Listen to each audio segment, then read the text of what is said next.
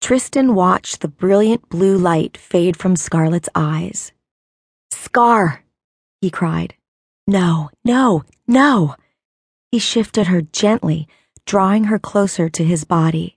Suffocating in fear, he cupped the side of her face with a shaky hand. Scar?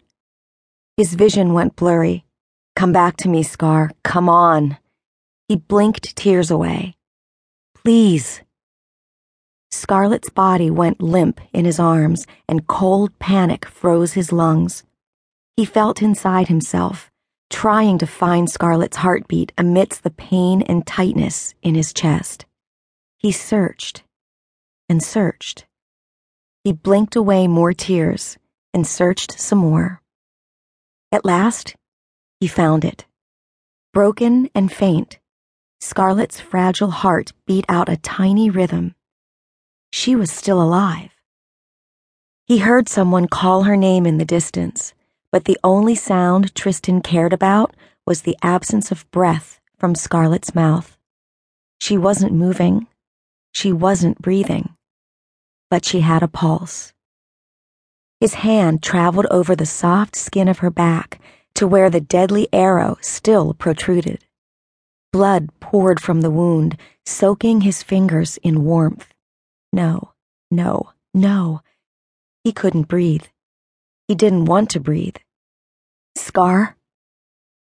Stars filled the December night sky, peeking through the tall forest trees, and moonlight cast a soft glow against Scarlet's cheek making her look peaceful, healthy. The moonlight lied. Scarlet! Tristan heard his twin brother Gabriel scream into the forest. The sound cut through the trees and pierced Tristan in the gut. Scar! Emerging from the darkness, Gabriel ran into the clearing, out of breath, desperately searching for Scarlet. When Gabriel caught sight of her tucked into Tristan's arms, he stopped in his tracks. His eyes shifted up and down Scarlet's body, and Gabriel went pale. No!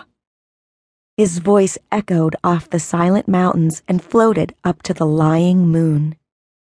Tristan moved his tremulous hand away from Scarlet's soft cheek. No! Gabriel repeated as he ran toward them and dropped to his knees at Scarlet's side. What happened? He snapped at Tristan as he looked Scarlet over. Scarlet, what hap? Gabriel caught sight of the arrow sticking out from Scarlet's back and the dark pool of blood gathering beneath her body. Gabriel choked, running his hands over her body.